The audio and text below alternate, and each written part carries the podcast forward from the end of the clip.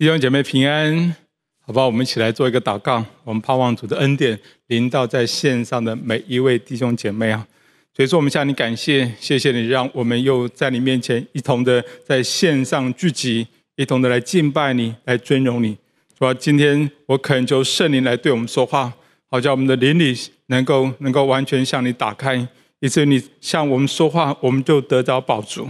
我们得到你的话语，吃喝你的话语，我们就心灵得到饱足。谢谢主，祷告奉耶稣的名，阿门。弟兄姐妹，这个月我们进入到家庭主流化的信息啊，特别是要谈到啊，今年我们要谈到如何把爱之语的文化放进到家庭里面，也放进到我们这个属灵的大家庭，也就是教会里面。大家知道爱之语有哪一些吗？再复习一下哈，总共有六种啊，肯定的言语。精心的时刻、送礼物、服务的行动以及身体的接触，最后还有一个最重要的，就是彼此代祷。上个星期杨牧师谈到肯定的言语，肯定的言语分成两种，一种是感谢赞美，也就是肯定别人的过去；另外一种是激发、激发、呃鼓励、激发，这是肯定别人的未来，都是用嘴巴来向别人说肯定的言语。那这个星期呢，我们要谈到第二个爱之语，就是精心的时刻。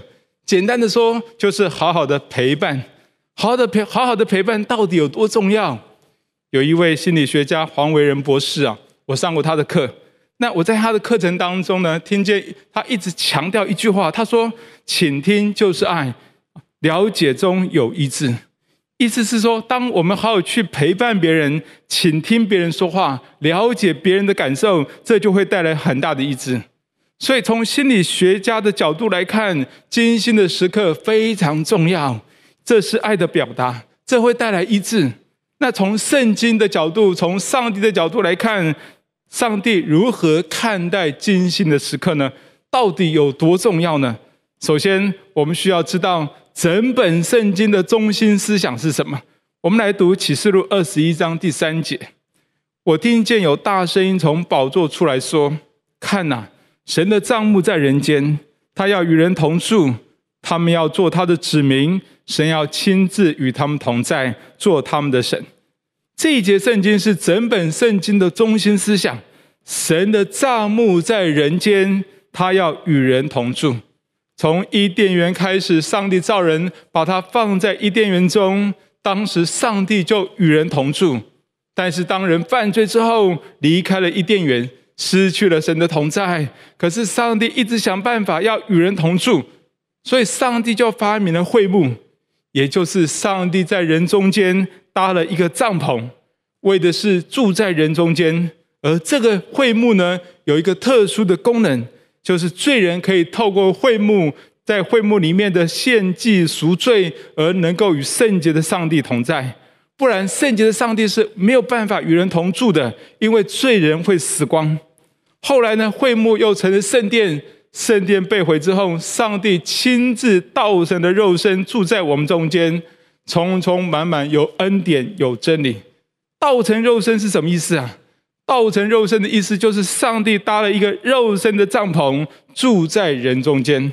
诶，其实，在圣经里面，常常用帐篷来形容一个人的身体。比如说，保罗在哥林多后书，彼得在彼得后书，都用帐篷来形容他们自己的身体。所以，道成肉身就是上帝在人中间搭了一个肉身的帐篷，为的是住在人中间，为的是与人同在。并且透过耶稣的代赎，我们这些罪人呢，能够得以罪得赦免，而与圣洁的主同住。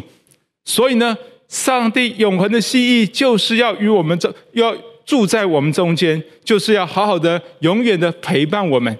所以耶稣一出生，他有一个特别的名字，叫做什么呢？叫做以马内利。以马内利翻出来就是上帝与我们同在。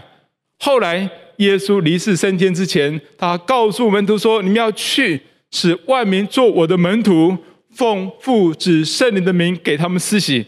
凡我所吩咐你们的，都教训他们遵守。我就常与你们同在，直到世界的末了。”耶稣在升天前，他吩咐门徒要去使万民做主的门徒，而其中有一个非常大的应许，非常伟大的应许，就是耶稣要与我们永远同在，直到世界的末了。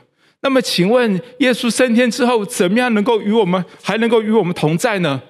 约翰福音十四章十六到十八节那里说，耶稣求父差另外赐给我们一位保惠师，也就是圣灵。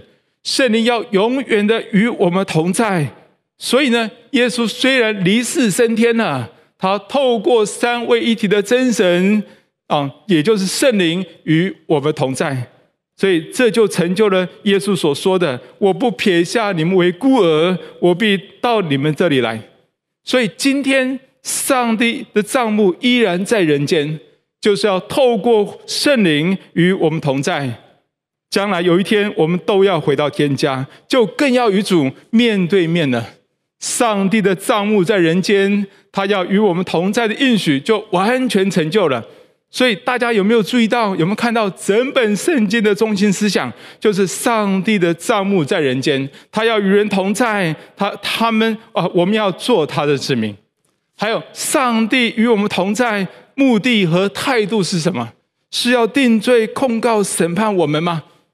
有一些人对上帝有错误的认识，他们很怕上帝的同在，他们以为上帝的同在一定会审判、刑罚。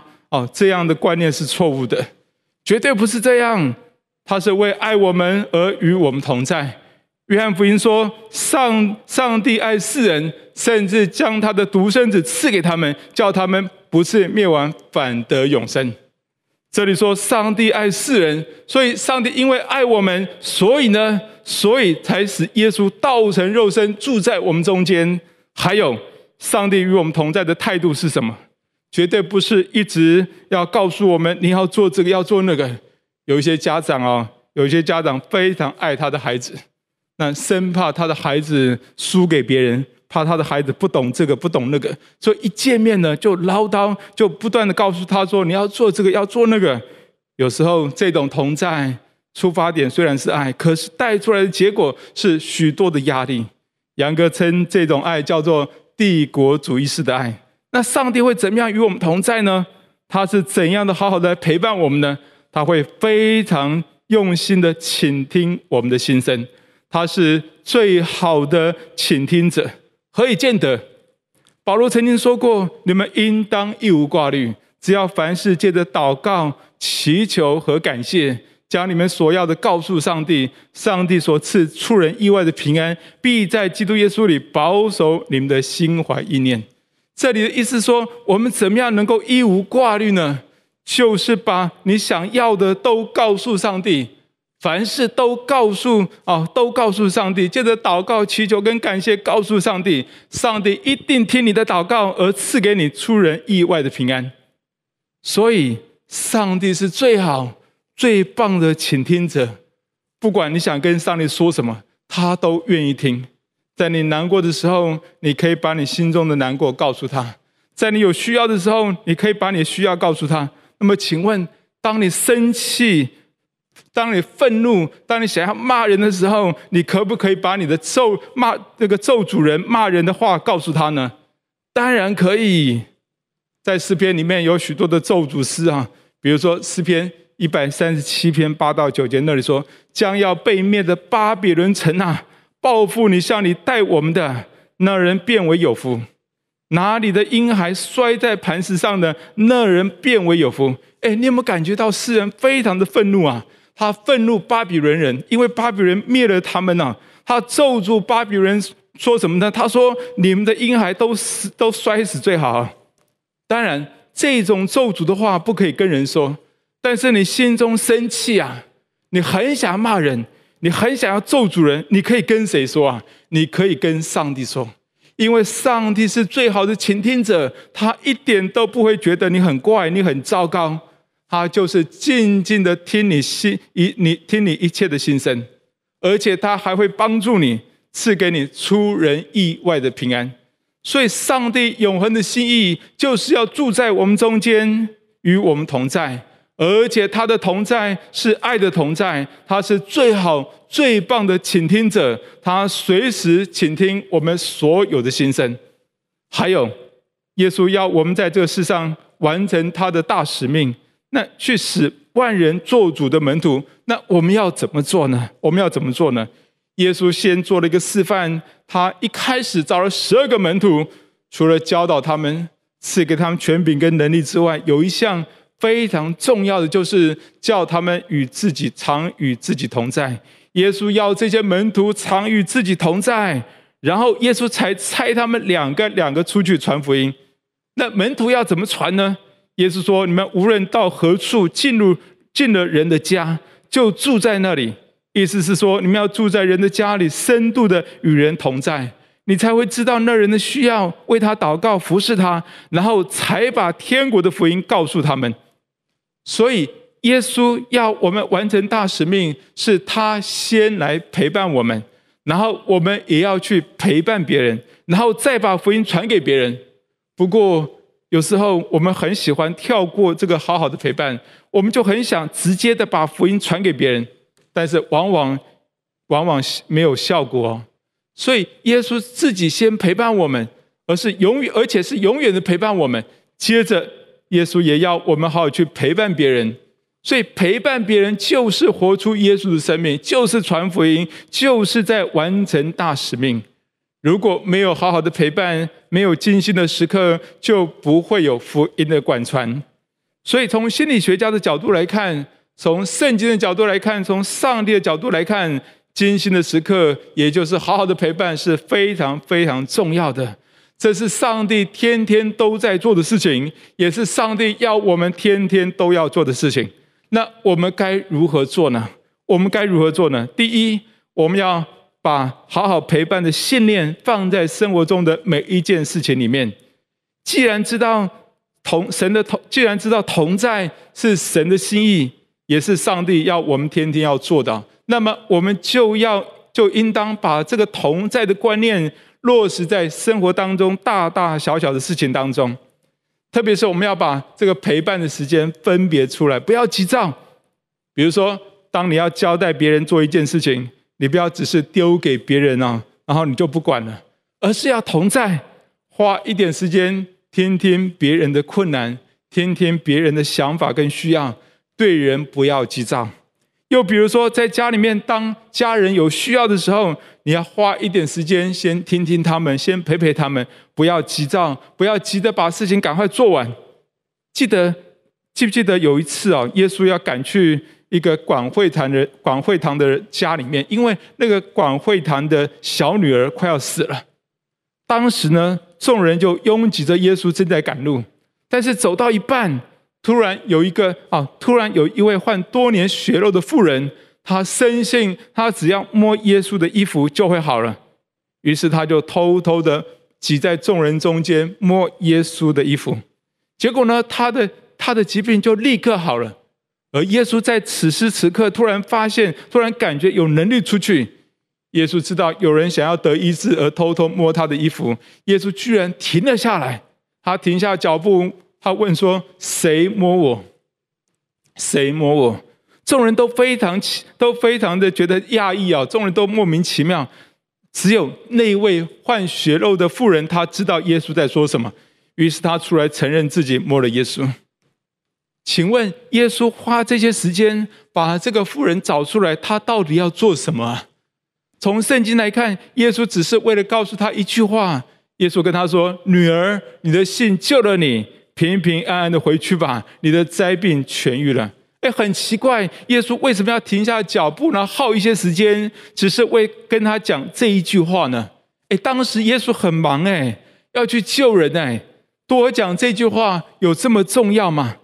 其实很重要，因为原本这位妇人患了十二年的血肉症，这在以色列人社会当中呢，是归为不洁净的病，众人不可以跟他来往，是要隔离的。免得有一些在血里面的一些疾病啊传染开来啊，那就像今天如果有人得了新冠肺炎是要被隔离的，是同样的道理。这位妇人患了十二年的血肉症，众人都知道她有这个疾病，现在她突然得医治，她去告诉别人说：“我得医治了。”可是众人哪里相信，哪里会知道？当然会依然的，依然会把他隔绝在外。而耶稣停下脚步，找出他，然后在众人的面前对这个对这个妇人说：“女儿，你的信救了你，平平安安的回去吧，你的灾病痊愈了。”耶稣讲这句话，一方面是肯定这位妇人的信心，更重要的是，耶稣要公开的向群众挂保证：这位妇人痊愈了，她已经解隔离了，你们可以跟她正常的社交。所以，耶稣讲这句话。对这个富人来说，是第二次的医治，是心灵的医治，是社会关系的医治。所以你有没有发现，耶稣为爱每一个人，他愿意停下脚步，好好的陪他一下。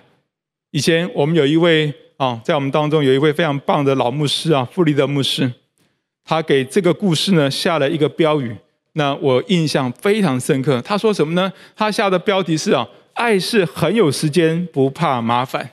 他对这个故事，他下了标语说：“他爱是很有时间，不怕麻烦。耶稣为爱每一个人，他把同在、把好好陪伴的信念放在每一件大小的事情当中。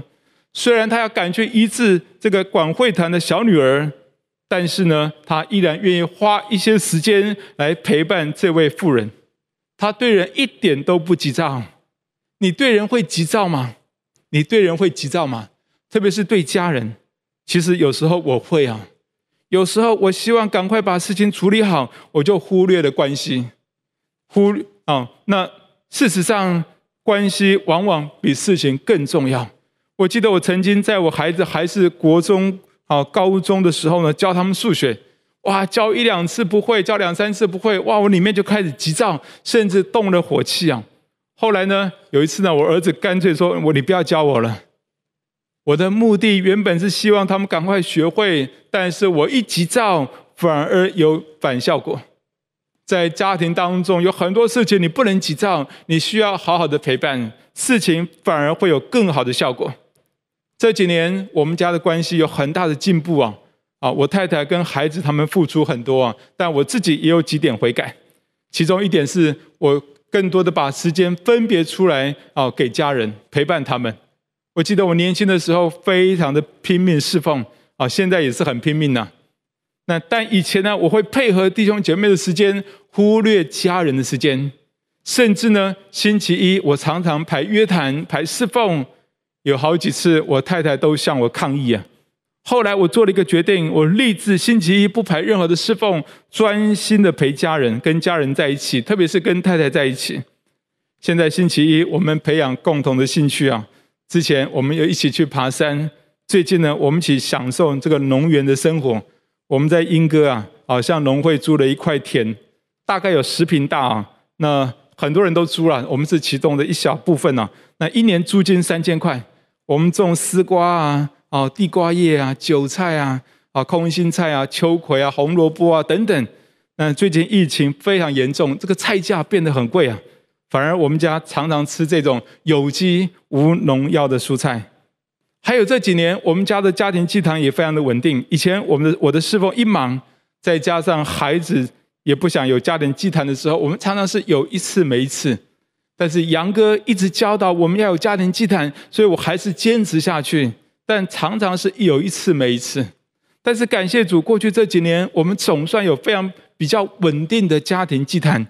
而结果就是我们的关系更亲近，我也看见孩子在追求主、侍奉主的路上更认真。感谢主，当我学习把时间分别出来，好好的陪伴家人，家庭的关系就有很大的进步。所以家庭要幸福，我们需要把啊，我们需要把时间分别出来，好好的陪伴家人，要把陪伴家人的信念放在我们生活当中的每一件事情里面，因为耶稣是这样做的。耶稣也要我们这样做。好，另外，家庭要幸福，除了第一，我们要把时间分别出来，在生活中大小的事情中，要好好的陪伴家人。还有第二，第二点，陪伴的时候一定要有好的品质，陪伴一定要有好的品质，才叫做精心的时刻啊。那如何有好的品质呢？有两个重要的元素，一个是倾听，一个是祷告。有时候我们在陪伴孩子跟配偶的时候，我们人在心不在，时间也花了。可是你人虽然在，可是你还是在处理自己的事情。哎，我不知道你有没有这种经验。而这样的陪伴通常达不到好的效果，所以在陪伴当中要有好的品质，你哦要有好的品质才是真正的陪伴嘛。而其中倾听非常重要。刚刚我们说到，上帝是最好的倾听者。他与他与我们同在，而他就随时倾听我们每一个心声。同样的，上帝也要我们这样的去倾听，也要我们这样做，好好的去倾听别人的心声。但是当，但是我们一定要知道，我们自己不可能像上帝那样能够认真的倾听啊！只有依靠耶稣，只有靠主，我们才有可能好好的倾听别人。我一直一直以来总觉得自己不是一个很好的倾听者，所以有时候我不太敢去辅导别人，因为当别人哦对我讲事情的时候，我很容易立刻的下判断，然后觉得事情应该怎么做，怎么怎么做。那有时候我就很难听完啊，很难听见别人背后的心声。但是这几年我一直在啊，我我一直在学习啊，我一直在为我自己能够好好的倾听别人在祷告，我也越来越有一种安全感。我发现我不需要去解决别人的问题，只有上帝能够解决别人的问题。我只要好好倾听就够了。几个月前有一对夫妻，他们冲突的很厉害。之前他们有家暴的问题，而这次又发生严重的家暴，妻子就带着孩子搬出去，然后他们就分居了。那这个妻子呢，向他的小组长诉苦，他们来找我协助。哎，说实在，我一点办法都没有。但是当我祷，但是当我祷告，我知道主要我好好的陪伴他们，而这一次我有一种安全感，我知道我无力解决他们的问题啊，我无力解决他们问题，但是主能够帮助他们。后来呢，我就跟那位带他来找我的那位小组长呢，一起呢，就跟他们谈了好几次。刚开始的时候，他们都是彼此指责，我学习不下任何的断言，我就是好好的听，听了好几次。没有什么改变呢。不过啊，我跟那位小组长都没有放弃。我记得有一次，我就我就说了，我说双方的想法我们大概都了解了，但是我们无力帮助你们。但是耶稣可以，我带你们每一周一起来祷告，好不好？我们来试看看，让耶稣来帮助你们，好不好？他们居然说好。从那一周开始，我和那位小组长就带着他们夫妻呢一起祷告。我发现一开始祷告就有奇妙的事情发生，很快的，他们夫妻又住在一起了。然后在祷告当中，我听到一方哦开始说另外一方啊开始在追求主了，开始读圣经，开始认真了等等，哎，开始说他好的部分呢。感谢主，他们的关系开始有进步了。但是能不能完全解决？我我。我知道我没有办法，但是主可以，所以这次我有一种安全感，我不需要去解决他们的问题，我只要好的倾听他们，带他们一起祷告就好了。我们能，我们这样一起祷告，也祷告了几个月，感谢主，我因为倾听，让我跟他们有好的关系，这样我才能够进一步的带他们一起祷告。在家里，我们更需要学习做一个倾听者，因为关系太近了。很容易就不听对方，就立刻下断言，往往结果就是关系更紧张，对方也不会照着你所说的去做，因为没有倾听就没有爱的关系，就没有福音，就没有耶稣的生命在里头。最近有一次，我的小女儿有一天一直上网打游戏啊，哇，我太太就很生气，那那呃，她就开始讲她，女儿也很不高兴。但是下一秒呢，我发现我太太一直坐在在女儿的房间当中没有出来啊，啊，我有点紧张。那我敲敲敲门进去啊，原来我太太不是在责备她，而是在听她说啊。后来我太太就跟我讲一些女儿心中的一些心事啊，啊，过去她的一些自卑感，过去功课上的一些挫折等等。哎，这让我们更了解她，知道如何陪伴她，如何为她祷告。感谢主，我太太。陪我太太的陪伴、倾听，才能够让孩子感受到被爱，感受到福音，以至于他愿意讲他的心事。要有好的陪伴品质，一定要有倾听，还有就是要有固定的时间一起祷告，因为陪伴不是一次就会带给别人祝福，往往是长期的、固定的陪伴。而我发现固定的时间一起祷告是最好的陪伴方式。那最近我有个经验，有另外一对夫妻，他们也吵得很凶啊。好，那太太来寻求帮助，而先生不肯，先生不肯，甚至退出我们教会的大的大群组。我多次联络这位先生，用赖传给他，哦，用打电话给他，他都是已读不回啊。那我为此祷告。有一天呢，圣灵就给我一个感动啊，我就传了一则信息给他，我就跟这位先生说：“我说啊，我带你们夫妻一起祷告好吗？我我不会带你们讨论说谁对谁错啊，啊，我们就是祝福祷告就好了。我先为啊你们夫妇祷告，然后呢，先生为太太祷告，太太再来为先生祷告。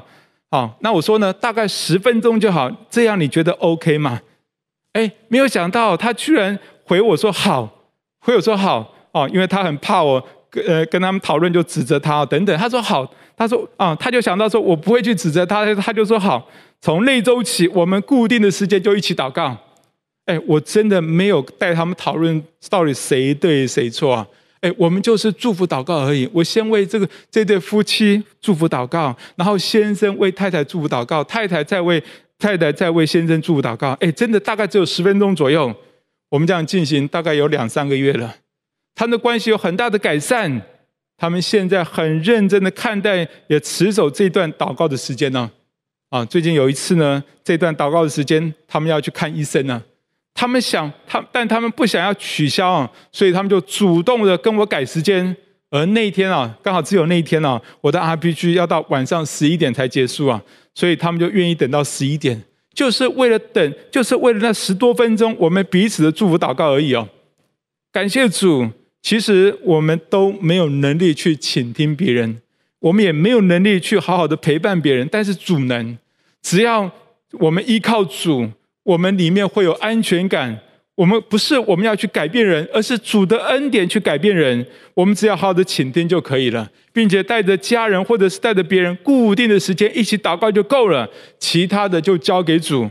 这就是最好的陪伴，这就是最好的精心的时刻。我们一起来祷告。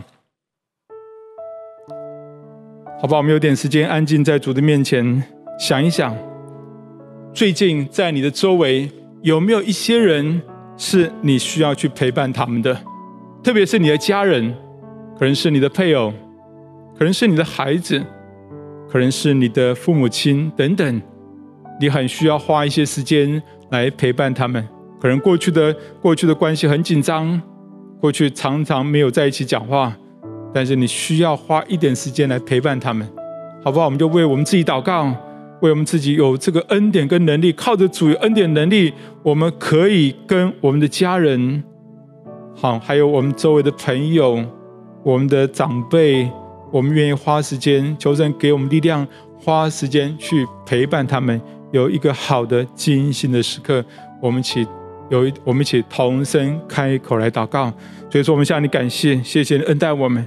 好，叫我们在神面前，主，我们知道我们没有能力，我们根本没有能力去倾听，也没有能力去陪伴别人。但是主啊，你有，主啊，你是最好的陪伴者，你是最好的倾听者。我求你把恩典能力加给我们，好叫我们陪伴我们的配偶、家人。还有我们的长辈等等，主啊，求主赐恩给我们，好叫我们在这当中靠耶稣基督，每一天每天靠耶稣基督得着这个恩典能力去陪伴我们的家人。所以说，我谢谢你，愿你赐福给我们。谢谢主，谢谢主，谢谢主，奉耶稣的名祷告，阿门，阿门，阿门。好，我讲第二个祷告。我们周围的很多慕道友，事实上，其实有陪伴才会有福音呢、没有陪伴不会有福音的。所以，我们祷告，求神祝福我们，可以看到我们周围许多慕道友，好，我们能够抓住机会，能够陪伴其中的一位、两位，我们好好的陪伴他们。听他们说，倾听他们，并且带着他们一起祷告，好不好？我们一起同声开口，为我们周围的慕道友倾听，才会有福音；倾听才能够带来带来福音的广传。我们一起同声开口祷告。是的，主耶稣，我们谢谢你，主求你赐恩给我们，好让我们能够去陪伴我们周围的那几位慕道友。所以说，我求你给孩子恩典跟力量，让孩子能够陪伴我所关心的这些慕道友，好让在陪伴当中能够把人带到你面前，能够把人带到上帝恩典当中。主，谢谢你。我相信你要在这当中做心事，在当中做奇妙工作。我们等候你，依靠你。我们要看见上帝，你要在这当中成就大事。所以说我谢谢你，主赞美你，帮助我们，让我们每一个都是好的陪伴者，每一个都是好的倾听者，好叫我们去服侍我们周围的慕道友，能够把他们带到上帝面前。当我们认真陪伴，当我们倾听的时候，福音就会进到他们的心中。谢谢耶稣，谢谢主，奉耶稣的名祷告，阿门。